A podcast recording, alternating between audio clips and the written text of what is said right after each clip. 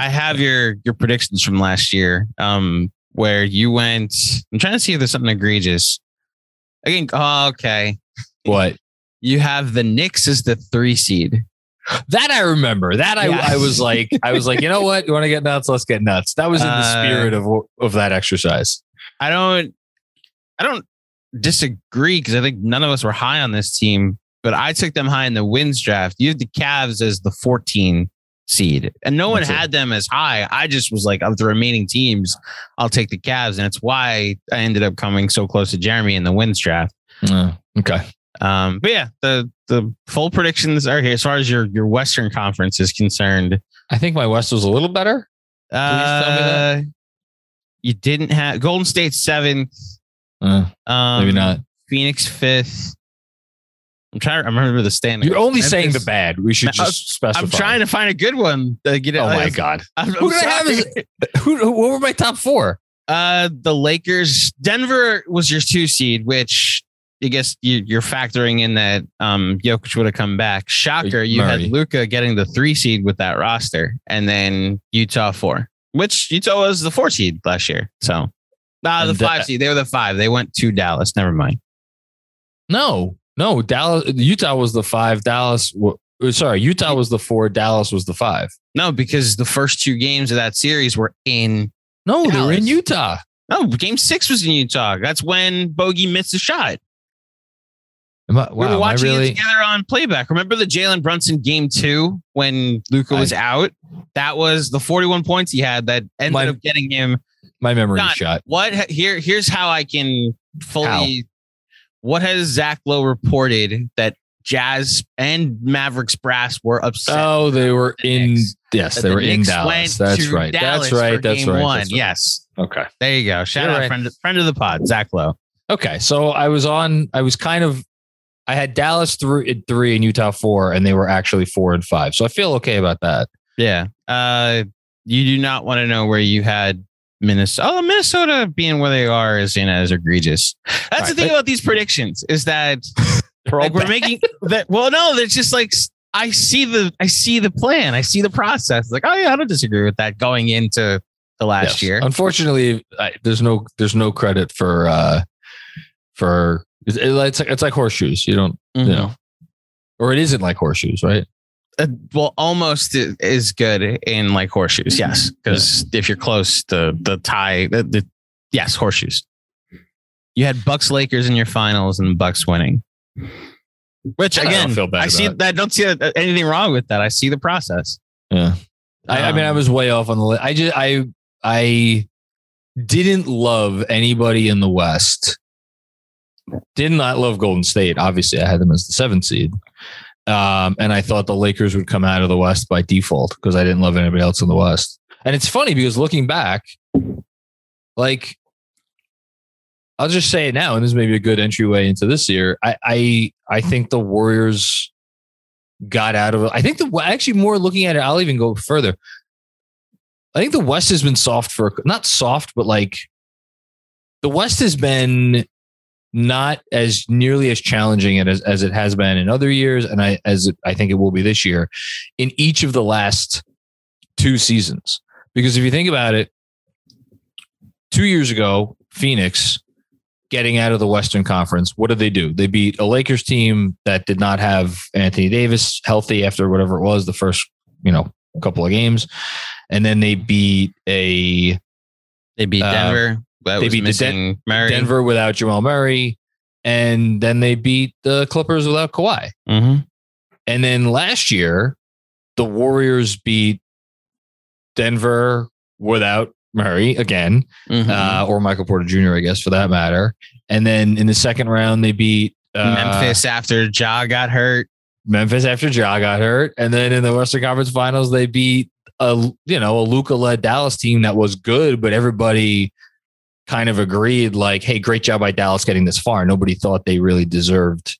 Not that they didn't deserve to be there, but you know what I mean. Nobody thought they were like a great team. So I think you have to look at it like if it wasn't for injuries to Murray and Kawhi, because I think you could argue that Denver and the Clippers should have been at the very height of the West in each of the last two years, and neither of them were factors in the playoffs. So as a result, we got this Golden State team making it to the finals, and we got the Phoenix team making it to the finals. We saw Memphis, a very young Memphis team, ascend to number two, you know, in the in the standings, and like a lot of what we saw over the last few years, I think may change a little bit this year. So on that note, why do we do the West first?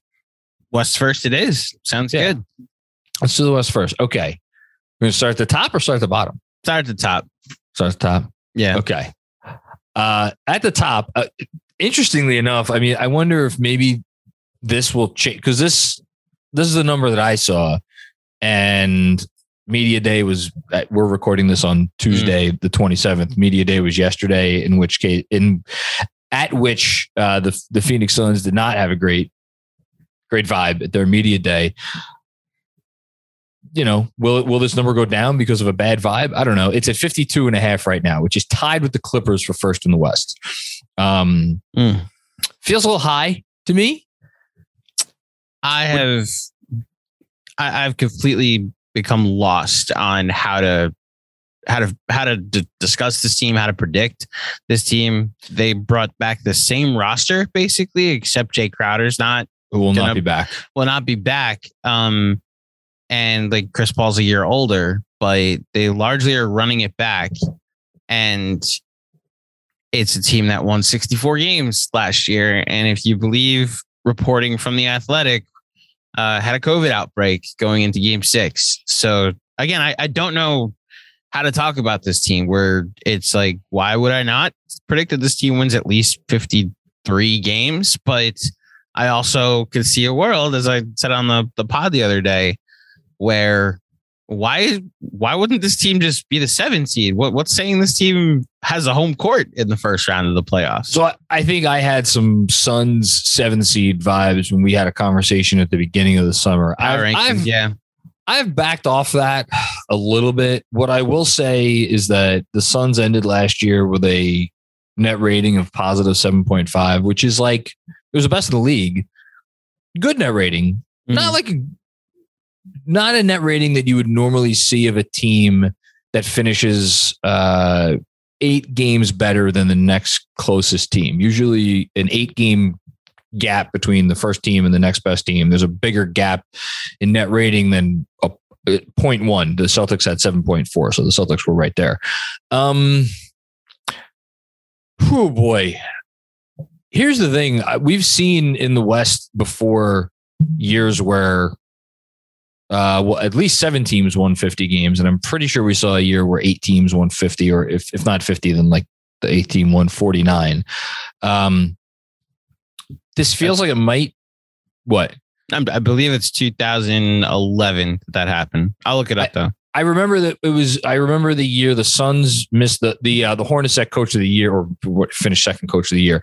The Suns finished ninth and they had either forty eight or forty nine wins. And I think there was the year after the We Believe Warriors upset the Mavs. I think they were also in the ninth spot and won either forty nine or fifty games. Whatever. That we've seen years like that in the past. That's the point. Mhm. 48, 48. That was that was the I was way off on the year, but it, it was the 08 uh Kobe season where There you go. um when he won MVP and then they lost to the Celtics. The eight seed that year was a Nugget and they won 50 games. Okay. This feels like it could be another one of those sorts of years to me because as we'll get through with the rest of these top teams, like the, I don't know about eight winning 50 or seven winning 50, but like a bunch of teams winning at least like 47, 48 games, which is why I'm a little dubious to take the under even though I think the Suns will be closer to a four or five seed than a one or a two seed, I still think that's not it's not crazy to see them win more than this. That said, I'm going under and I don't feel great about it, but I'll go under. I would not touch this with actual money.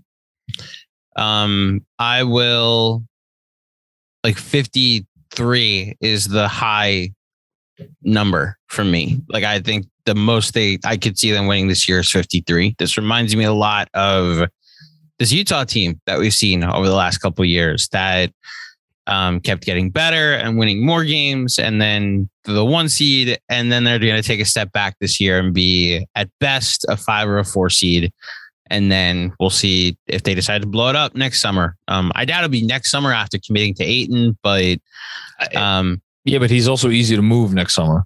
he is. I just I wonder who's going to want. I, I mean, I'm not. Try, we had the whole Ayton conversation. We were talking about free agency, but I'm curious who's going to want a center um, next summer. However, with the cap going up, you never know. Having said all of that, uh, I'll take the under. But I again, I I don't. I think they actually this is where Vegas is smart. They nailed the number. I'll take the under. I think it's a good number.